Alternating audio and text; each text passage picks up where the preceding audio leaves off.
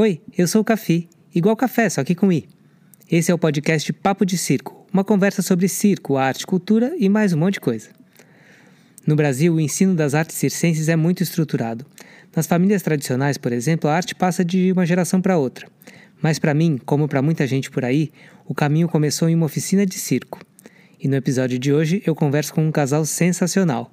Eles são os responsáveis, ou os irresponsáveis, por eu ter gostado tanto do circo. Com vocês e comigo, Mauro Lúcio e Nélida Prado, do grupo de teatro Cabana. Bom dia para vocês. Bom dia. Bom dia, Café. É um prazer realmente enorme falar com você. Uma delícia. Tem a língua para fora, deixa eu ver se estão vendo. ah, Perfeito. Eu achei que você ia fazer as perguntas que você fazia todo dia de manhã para as crianças na oficina de circo. Eu quero, viu? Você lembra ou não? Ou quer que eu lembre? É, eu acho que era assim: é... mão para cima, mão para baixo, era isso? Mão na barriga, mão na cabeça. Tinha isso, é, mas aí tinha umas outras bobagens do tipo assim: fez cocô hoje? Perguntava todo dia. Era uma animação logo cedo que eu nunca vi coisa igual.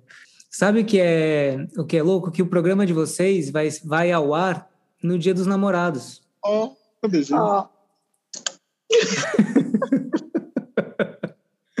Olha que bonitinho. É isso aí, Café. 40 anos de briga, de circo, de teatro, de mais briga, de mais circo, de mais teatro, de mais briga. E muito amor. E muito amor. Olha que gracinha. Oh, que bonitinho. E agora também de muita náutica, né? Ah. Oh, muita náutica. Mas a gente vai chegar lá. Calma que a náutica chega lá. Tá bom. É, vocês, como que, como que veio a ideia de fazer a oficina de circo do festival especificamente? Bom, é, eu talvez tenha que falar um pouco assim como que o circo acabou entrando na vida da gente, né? Uhum. A gente não é nascido na, na, na lona, né? Na família, na de família circo. de circo, né? E como que a gente acabou é, caindo dentro da, do circo, né?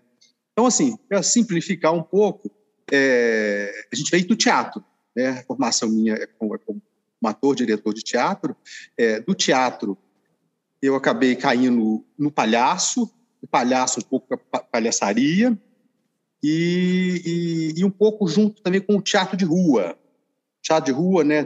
Tem uma, umas conhecidas oficinas que os alemães fizeram aqui no Brasil, ah, o pessoal do Teatro de Munique. Essa daí. 1982. é daí. Já ouvi falar dessa oficina aí. É, os caras vieram, né? É, trouxeram uma linguagem muito contemporânea de teatro de rua. Isso era 1982. E, e fizeram oficinas, inclusive, dentro do Festival de Inverno da UFMG em Diamantina. Hum, eu fui um dos alunos dessa, dessa oficina e essa oficina acabou assim trazendo um pouco da técnica de circo é, para o teatro. Que eles trouxeram um pouco assim a questão do monociclo na, no espetáculo, da perna de pau no espetáculo. Eles, eles misturaram um pouco essa questão do circo para fazer o teatro de rua. O teatro de rua tinha que ser um pouco espetacular, evidentemente, pela própria natureza da linguagem. Uhum. Então eles trouxeram um pouco isso então a gente misturou um pouco o teatro, o palhaço, a palhaçaria como um todo e veio um pouco essa coisa do teatro de rua. Então isso acabou nos jogando um pouco é, é, para esse universo do circo. A oficina do Festival de Inverno, ela veio quase como uma coisa natural, porque é, eu já participava do Festival de Inverno como é, monitor. A gente acabou propondo essa oficina no Festival de Inverno, é, é eu, Marcelo Bondes e Miriam Tavares, e era uma oficina de teatro, dança e circo. E o festival topou aquela ideia, a gente éramos jovens de 25 anos, né? É, começando, propondo uma oficina muito diferente, e aquilo acabou. O festival topou aquela ideia e a gente começou a fazer e deu, foi, foi assim, deu super certo. Então ela é, veio um pouco por aí. Uma parte, assim, só para complementar, quando ele voltou de Diamantina, ele voltou muito fissurado com a questão da perna de pau e do monociclo. Basicamente, esses dois é, aparelhos.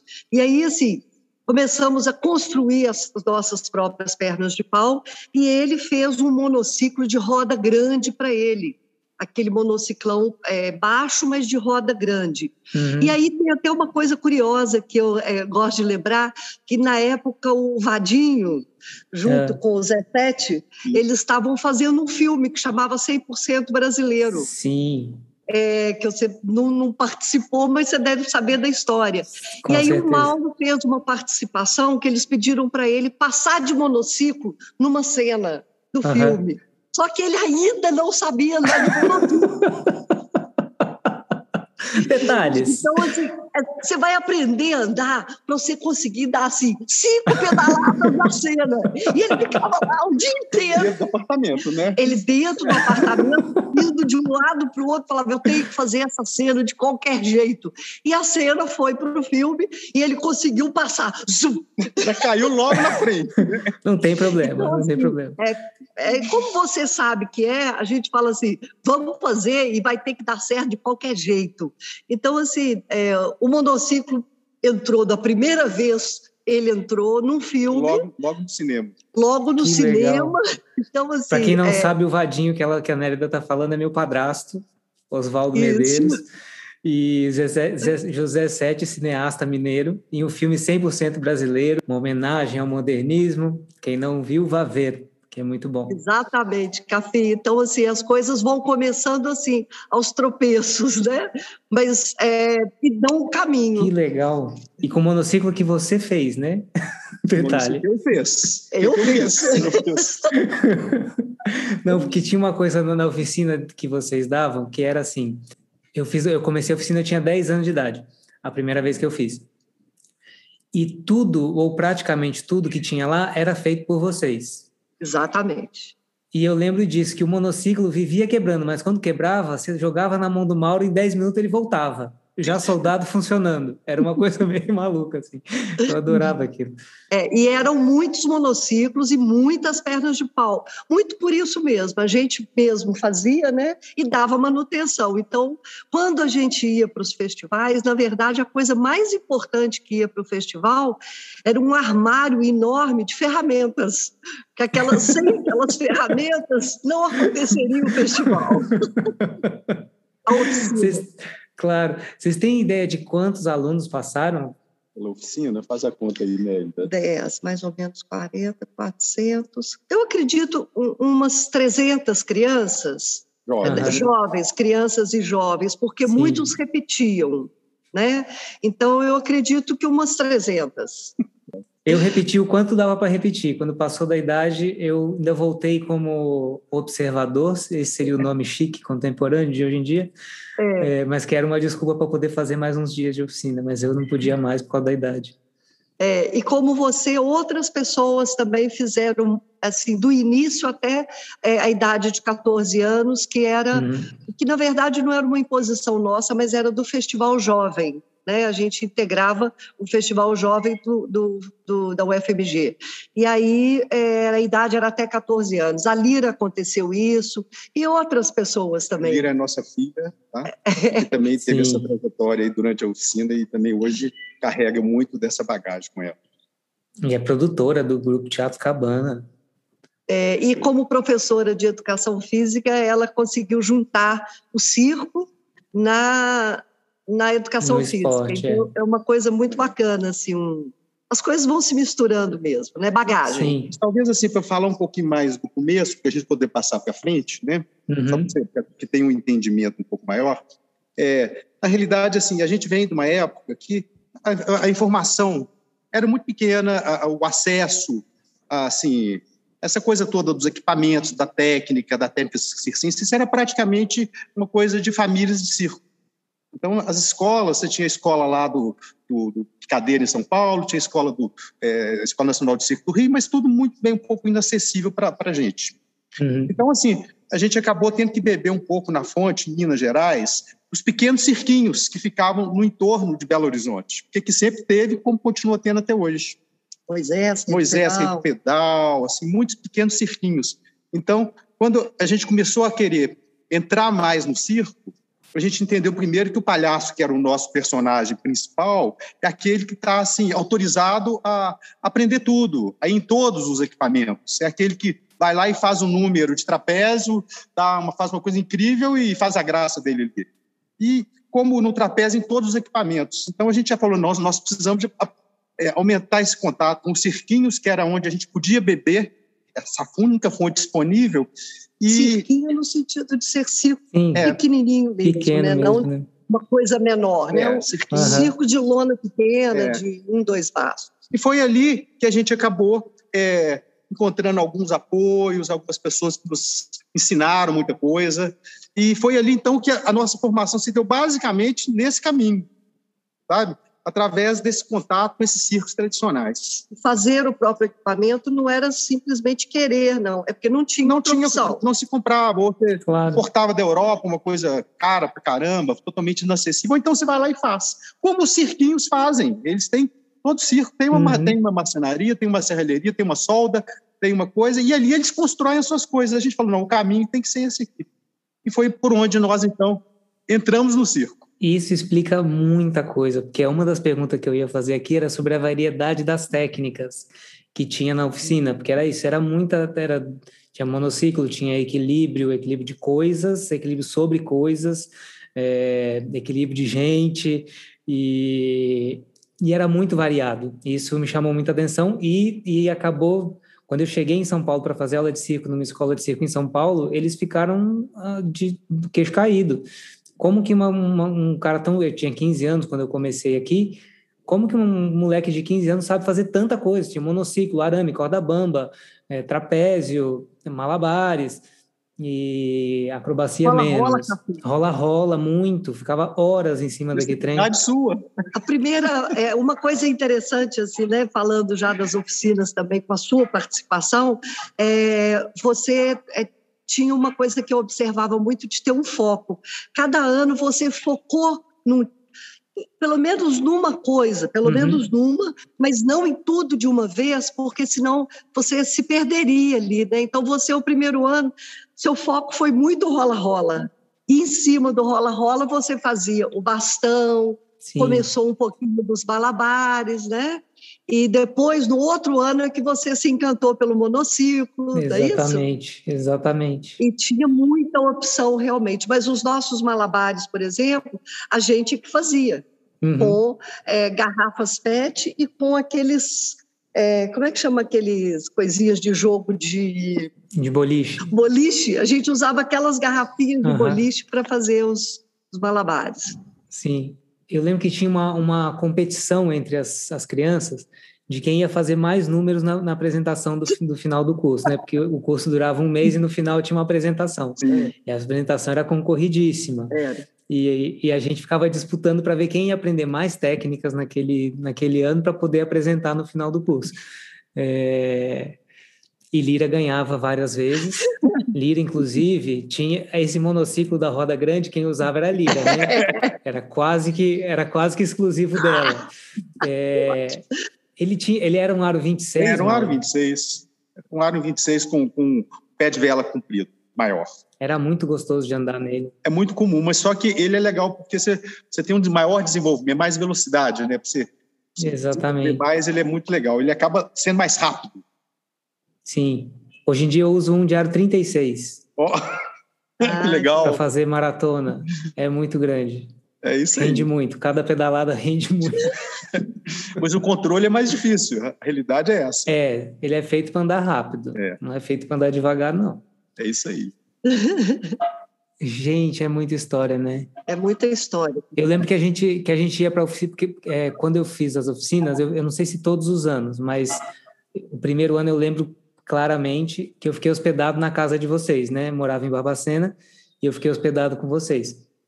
E a gente ia para as aulas de, de Fiorino, né? Na, na traseira da Fiorino. Com toda a segurança, viu, gente? tinha cinto de segurança. Mauro sempre andava dentro do limite de velocidade.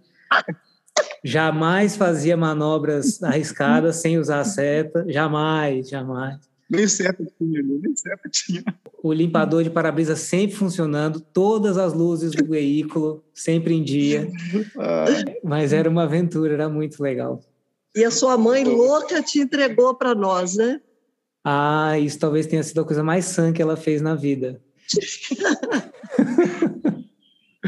eu gravei a, a, apresentação de vocês do podcast, eu, eu, eu, classifiquei vocês como os responsáveis ou os irresponsáveis por eu gostar tanto de circo. Ah, que delícia! E para nós é um, realmente um orgulho enorme, porque essa, essa, esse despertar, né? Eu acho que a oficina tinha muito essa característica.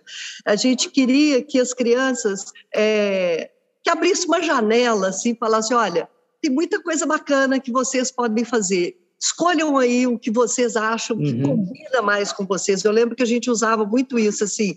Cada um vai ter, aqui vai ter coisa para todo mundo né, assim, é, porque tinha aquele que não tinha um preparo, não tinha um, né, assim, para fazer um monociclo ou uma perna de pau, mas ele tinha mil outras opções, inclusive contar a história, contar um caso engraçado, tudo isso estava valendo. Eu acho que é, era esse despertar que eu acho que era muito interessante. E a questão da música, que a gente sempre bateu muito, que a oficina tinha que ter uma música gostosa, porque o ritmo dela é, dava um ritmo para todo mundo trabalhar um ritmo gostoso, de alegria, de uma pulsação. Ela tinha uma pulsação muito interessante que, que a gente conseguiu manter é, nos anos todos de oficina. Né? Então, eram umas caixonas antigas de som que preenchiam aquele ambiente ali, que eu acho que é, era muito importante, a música complementava muito a oficina. Era fundamental mesmo. Eu ouvi saltimbancos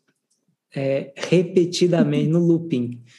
Ficava, era o que? Era uma fita cassete? Porque naquele tempo não tinha CD. Né? Talvez. Né? é, era, devia ser uma fita cassete, realmente, dos audiobancos. Gente, e aquilo tocava o dia inteiro. É, tinha muito, muito Altamiro Carrilho com chorinhos. Ah, olha aí, ó. Era uma coisa que corria muito a oficina. É, a gente usava muito os chorinhos para quando não era uma coisa assim, para ter uma letra, né, uhum. né, uma música assim.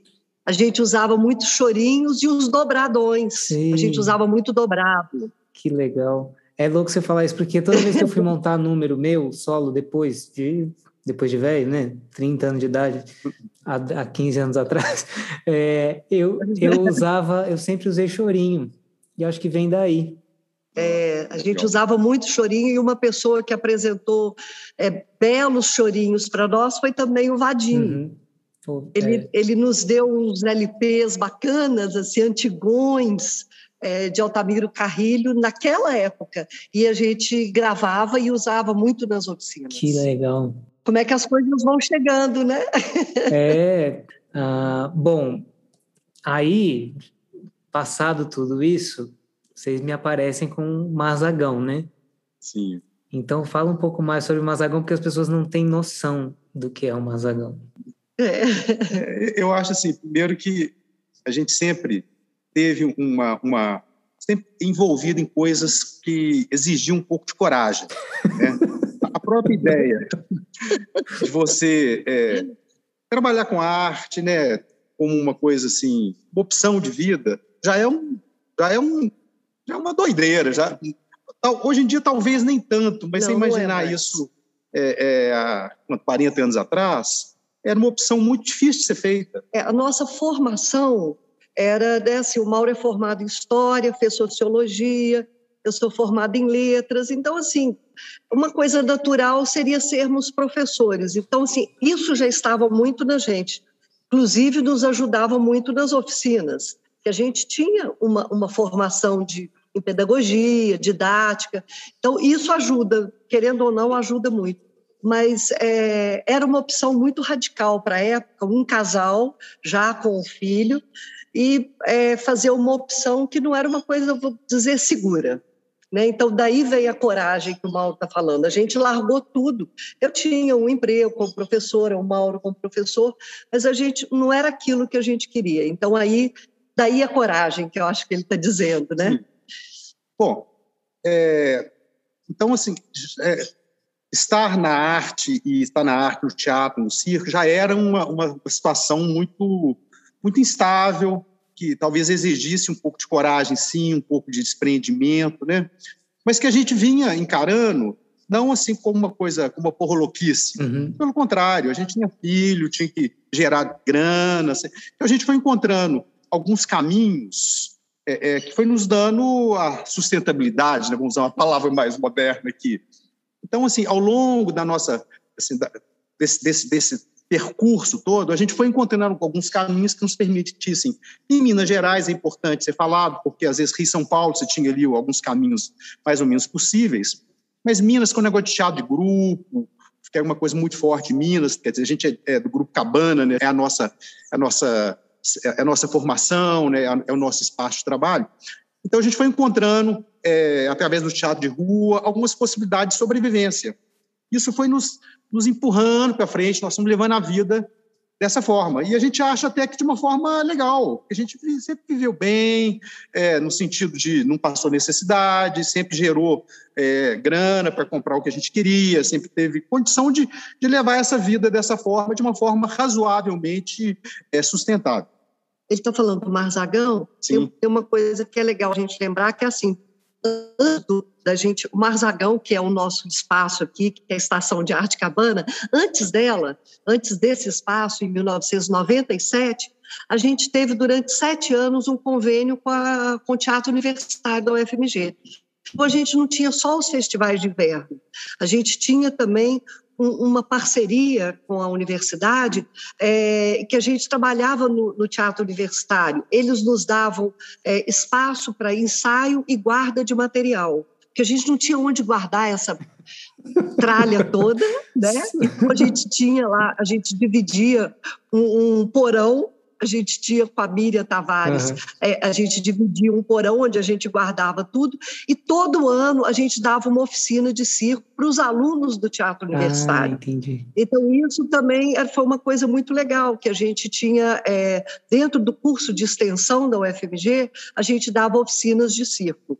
Então, assim, antes, e a gente já procurando um lugar que pudesse abrigar todo o acervo que a gente tinha, que era muita coisa.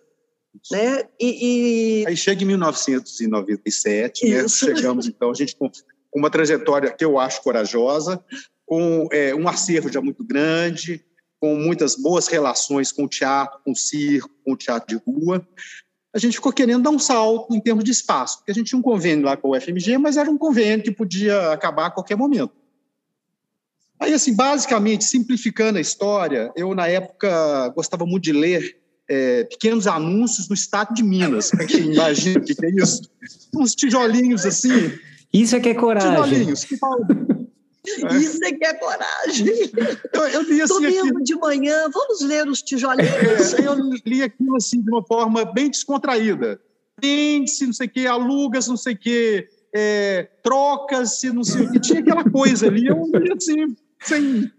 Aí de repente eu vejo lá assim é, vende-se galpão de 700 metros quadrados é, na, ao lado da rede ferroviária, tal, é, um valor X. Falei, gente, peraí, esse valor aí, eu tenho condição de comprar isso aí? Será isso aí? aí isso, a Nélia falou, era um domingo de manhã. Eu peguei minha moto e assim, vou lá ver esse negócio aqui, ué. Coisa engraçada, esse galpão desse tamanho aqui. Bom, Peguei a minha moto, cheguei no Marzagão, que é onde estamos gravando essa entrevista. A aqui. Vila Marzagão. A Vila Marzagão, que fica a 10 quilômetros do centro de Belo Horizonte, né, no município de Sabará. E vejo um galpão, assim, gigante, com telhas francesas, com centenário, com paredes de quase 80 centímetros de largura. Em vias até de ser demolido. É, em vias de ser demolido, porque eles já tinham derrubado o um segundo andar fazendo parte de uma vila que estava sendo demolida. Era uma vila industrial do século XIX que estava sendo demolida e esse galpão estava aqui, meio assim já sendo, sendo desmanchado tal. 15 Bom, anos fechado. Eu lembrei, assim, só um pequeno parênteses, que quando a gente fez um festival de inverno em Belo Horizonte, não sei se você participou desse, uhum. é, a gente fez uma, uma atividade junto com a rede ferroviária de inauguração de um centro é, é de memória deles. E eu fui procurar um lugar na rede para poder fazer um espetáculo. E por acaso eu desci do trem nesse local onde estamos aqui e vi esse galpão fechado, era uma coisa assim, uma coisa impossível, um negócio cheio de sujeira e tal. Uhum. Mas mesmo assim eu pensei assim, eu quero fazer nesse local aqui. Combinei de fazer o espetáculo nosso aqui. Depois, com, com, com o transcorrer, eles achavam que não dava, a gente acabou fazendo em Sabará. Saio então voltando, saio de, de, de, Belo Horizonte, né, que a gente morava, com a minha motinha, cheguei aqui e falei, gente, mas esse galpão aqui, é, é, será que é isso mesmo? Aí conversei com o antigo chefe da estação, que era o seu Jair, que morava do lado aqui. Falou, estava conversando com o seu Jair, mas eles estão vendendo esse galpão, esse galpão mesmo aqui que eles estão vendendo? É, esse galpão mesmo aí, já veio muita gente aí, tem muitos anos, tem 15 anos que está aí e tal. Meu olho só brilhava, né? esse negócio aí vai dar para nós. Aí fomos, olhamos aquilo, aí pensamos, pensamos, não, vamos fazer a coisa certa, né? Aí peguei um engenheiro, falei assim, engenheiro, vai lá, olhe para mim, vê se não está caindo. engenheiro veio aqui, olhou, era um, era um primo da Nélida, olhou, olhou, olhou, falou assim, Mauro, pode cair uma bomba do lado, porque esse negócio não vai cair, não. Parede de 80 então, centímetros, então, gente deve estar tá penhorado, alguma coisa. Aí a irmã da Nélida, que é, que é advogada. E olha para nós que esse negócio deve estar tá penhorado, deve estar tá em uma situação. Ela foi lá, olhou lá naqueles cartões nada. de protesto, tudo, tudo, tudo. Também nada. Tudo ok. Falei, não é possível, isso, era, isso já estava correndo a semana. Falei, esse negócio, esse lugar incrível aqui, vendendo. Resume. Resumindo. Daí, cinco dias comprou. É. Não, a última coisa que eu faço foi trazer a minha mãe aqui. Tá. A minha mãe e o Galvão, que era, que era o, uhum. marido dela, que era meu padrasto, que é, que é uma pessoa empreendedora, você conhece, assim, né? Sempre foi uma pessoa, assim, é, sempre muito animada. Uhum. Eu, eu, pego ela, venho aqui, atravesso o Arruda sobre uma ponte precária, porque não, né, o carro nem passava aqui para dentro da vila, largamos o carro de lá, subimos aqui em cima, tal, tudo muito precário, suburbano pra caramba, um negócio detonado. Eu abri aquela, aquela porta assim gigantesca, lotado de poeira, de sujeira, né? Eu falei, e aí, mãe, o que, que você acha? Compra ou não compra? Compra ou não compra? Assim, Meu filho, se eles te derem de graça esse negócio, você não aceita de jeito nenhum. Bom, enfim. A hora que ela falou isso, tomamos a decisão. Vamos comprar. Então é para comprar mesmo. Aí juntamos todo o dinheiro que a gente tinha juntado até ali, porque a gente tinha o dinheiro, mas era tudo que a gente tinha. E aquela semana nós concretizamos o negócio e compramos aquela loucura que foi esse galpão. Bom, a história vai chegar aí, Uau. até aí foi mais ou menos essa. Daí para frente tem muita história, né? É. Realmente, essa é, é uma, uma, uma atitude muito corajosa mesmo. Só que hoje em dia o Mazagão é a coisa mais linda do mundo. É. É, a gente acabou que quando é, é, chegou mesmo aqui, a gente viu que a gente teria que entrar numa, numa briga um pouco maior, que era a questão da preservação da vila, né? Uhum. patrimônio histórico.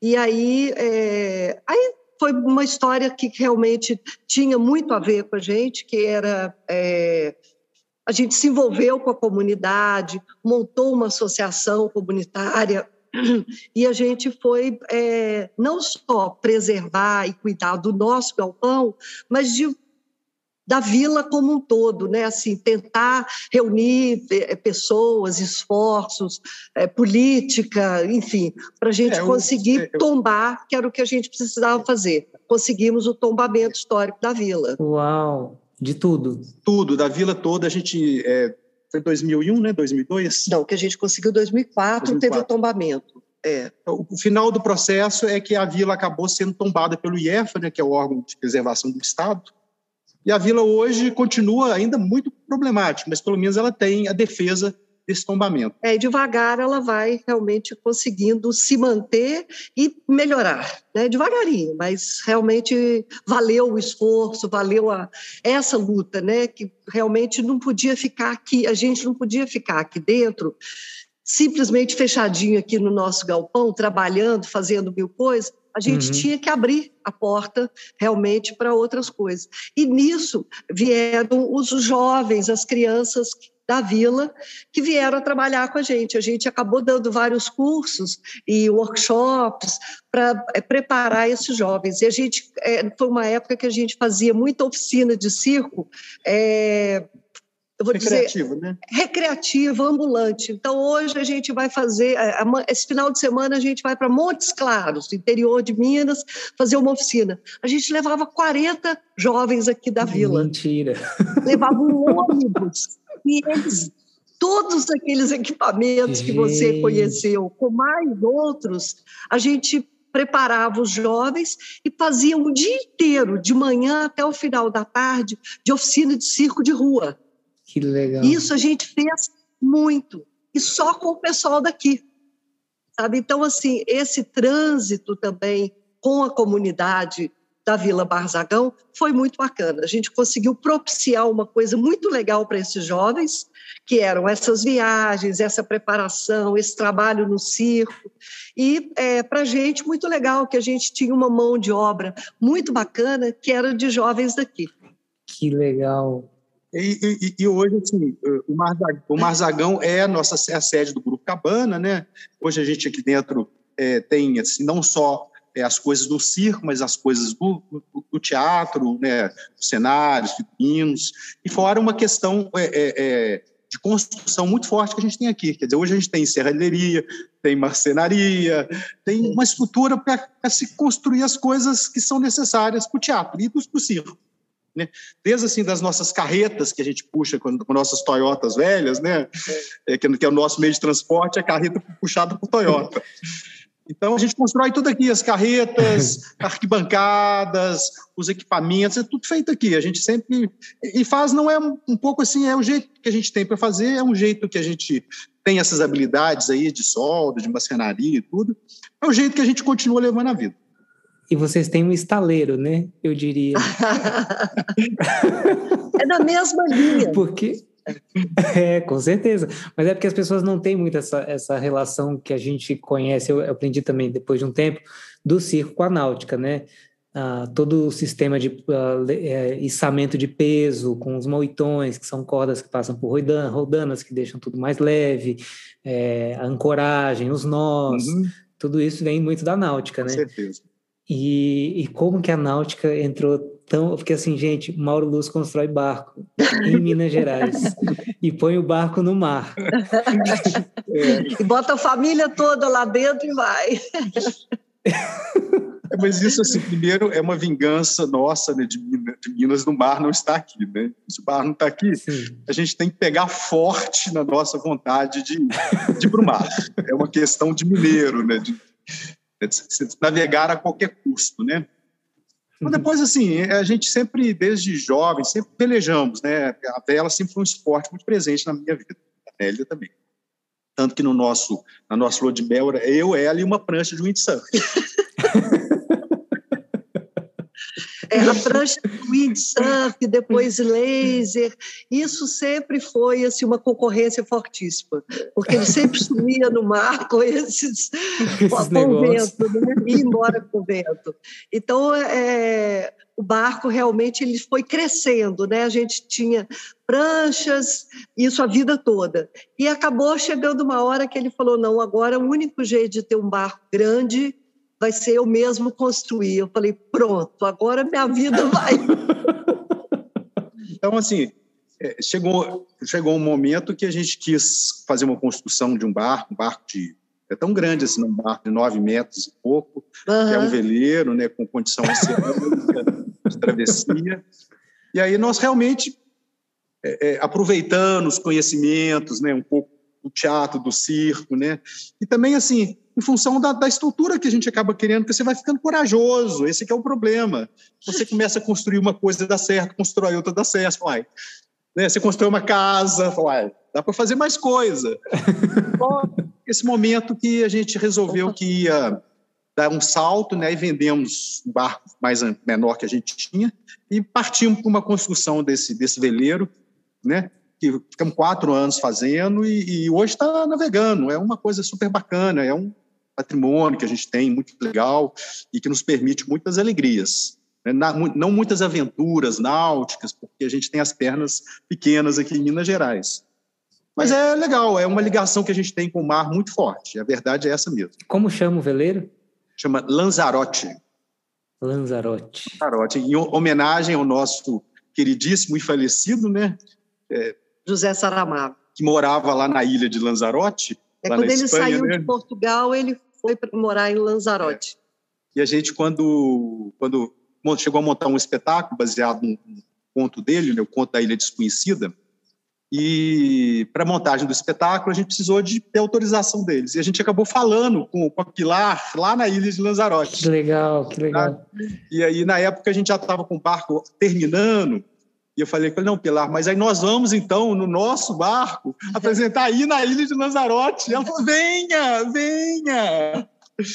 Imagina, isso é uma aventura, hein? Ele morreu e não, não chegou, não chegamos a esse momento. Mas ficou, ficou uma homenagem ao Saramago, né? Aí o Conto da Ilha Desconhecida é muito maravilhoso, né? É muito. Mas que bom que vocês botaram o barco de vocês no mar. é uma, é, na verdade, é um, é um enfrentamento, sabe? É um enfrentamento tecnológico, porque é, a gente tem, é, assim, uma, uma, noção das coisas, mas eu não sou engenheiro naval, é, não tem como o, o projeto que eu construí era muito pouco detalhado, então assim você vai fazendo a coisa meio assim, tendo que resolver a cada momento, tendo que descobrir a cada momento como fazer, assim como é o circo, como foi a nossa vida no circo. Cada momento. Aprender vai... a andar de monociclo para entrar na cena depois de amanhã, né? É isso aí. Vamos enfrentar, né? Enfrentar, porque é importante a gente se sentir com essa condição né, física, condição de um certo conhecimento também que nos daria essa possibilidade, e vamos enfrentar. Por, por, talvez por isso que eu tenha começado a falar da questão da a nossa vida toda tem um pouco a coisa do desafio, um pouco de coisas um pouco corajosas, porque eu acho que é uma trajetória que foi riscada para nós, essa exigência de decisões que nos levaram, em muitos momentos na vida, a correr riscos, né? Que é um risco. Quando a gente está viajando lá no mar, as tempestades, né? E aquela coisa de noite e tal, é foda. É foda tem nada tranquilo, não. Tem nada tranquilo. Mas é que eu acho que a, a, a vida das artes em geral, eu falo do circo, do teatro de rua tal, é muita coragem, porque você pensar que do nada você vai ter uma ideia e aí você vai montar um espetáculo do zero, criando cenas e se jogando e vai acreditar que aquilo vai dar certo. Isso aí. E aí você coloca aquilo em cena e dá certo. É. É isso mesmo. Mas é um ato de coragem, né? Com certeza. E, e às vezes está certo, e às vezes é, é, doloroso. Eu sempre falo assim, que esse negócio dói, gente. Vocês acham que, que, tem, que, é curtido, que é essa coisa feliz, porque a gente trabalha com essa matéria deliciosa, que é a uhum. alegria, que é essa ânima, né? Não, que é, é gostoso. Não, não é não, é foda, dói. Fora, Circo dói. Fora a dor física, né? angustia, você sabe que a coisa é, sabe, é difícil de fazer, e evidentemente que é um prazer quando a coisa flui e ela, ela uhum. acaba sempre chegando num, num, formato, né? Que a coisa dá certo e isso é muito legal, mas não tem nada nada tranquilo não. É. Estreia é sempre uma coisa dolorosa, né? Assim, é, a ansiedade é muito grande, mas é, faz parte. A é. gente está sempre, na verdade, eu acho que o Mauro e eu vou junto gosta muito de enfrentar coisas desconhecidas. É essa busca aí da ilha desconhecida aí que a gente acabou acabou de falar. Mas gosta de novidade, de coisa é, desafios novos de, em, em, várias áreas, áreas diferentes. Eu acho que isso é, é, é, muito bacana. Eu acho que a gente enfrentar isso é muito interessante. Né? Então, assim, é, a cada momento a gente está enfrentando uma coisa nova. Esse momento tenebroso que a gente está vivendo, a gente está tendo que se reinventar, né? Assim, para dizer uma coisa chavão, que é isso, vamos nos uhum. reinventar uhum. novamente, porque no momento as coisas estão tomando um rumo incerto. Vamos, vamos tentar outro rumo, né? É, Bom, última pergunta, a mais importante de todas. Ah. E o palhaço e a palhaça, o que são? Ah. É, eu acho que primeiro a gente precisa de reconhecer, é, é, e para nós, o palhaço foi fundamental.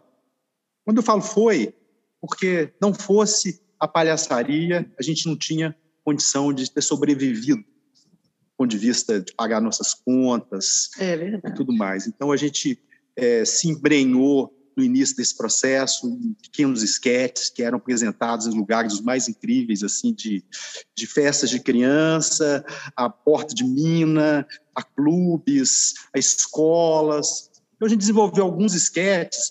Isso é, acabou, assim, ampliando o mercado de trabalho e criando um mercado de trabalho importantíssimo, tá? Pouco valorizado, você sabe disso, meio marginal, assim, mas que, é. enfim, extremamente valorizado para nós, que nos deu muita, muita camisa no processo. É, durante muitos anos, eu acredito que os nossos primeiros 15 anos assim de vida nossa junto, é, a gente se manteve dessa forma, com esses pequenos é, que a gente apresentava, e não era pouco, não, tinha final de semana que a gente não tinha mais horário, porque era sexta, sábado e domingo. Então, isso, assim, a gente deve ao circo, é, ao palhaço, né? Assim, que eu acho que é, é era totalmente em cima disso, com perna de pau, com monociclo, com brincadeiras, música, e é, realmente é isso que o Mauro fala, foi o que nos deu camisa durante muitos peteleca anos. E peteleca peteleca e peteleca. que é. Ai, gente, vocês viraram os, os alemães da oficina lá de 82 para muita gente, né? É, legal. Bacana. Bacana. É, isso é muito. Hum. Vocês, vocês, vocês não foram fundamentais na minha vida, vocês são fundamentais na minha vida. Ô, oh, Cafi, que isso, que bacana. Feliz Dia dos Namorados para vocês, ah, para todo mundo que ouve o podcast. Um beijo, amores. Beijo. Valeu, Grande gente. beijo, gente. Valeu, viu? Se você chegou até aqui, espero que tenha gostado. Todo sábado tem episódio novo no seu agregador de podcast favorito. Segue o arroba Papo de Circo no Instagram. Lá você pode ver trechos dessa entrevista, bastidores e mais um monte de coisa. E como diria um grande amigo nosso, Domingos Montanher, viva o circo brasileiro e viva a palhaça e o palhaço brasileiro. Ideia original e produção executiva, Juliana Mesquita. Vinheta, Marco França. Arte gráfica, Maria Carolina Marque e Raquel Nogueira. Redação, produção, apresentação, pesquisa, locução, trabalhos técnicos, sonoplastia e cara de pau, eu mesmo, Cafiota.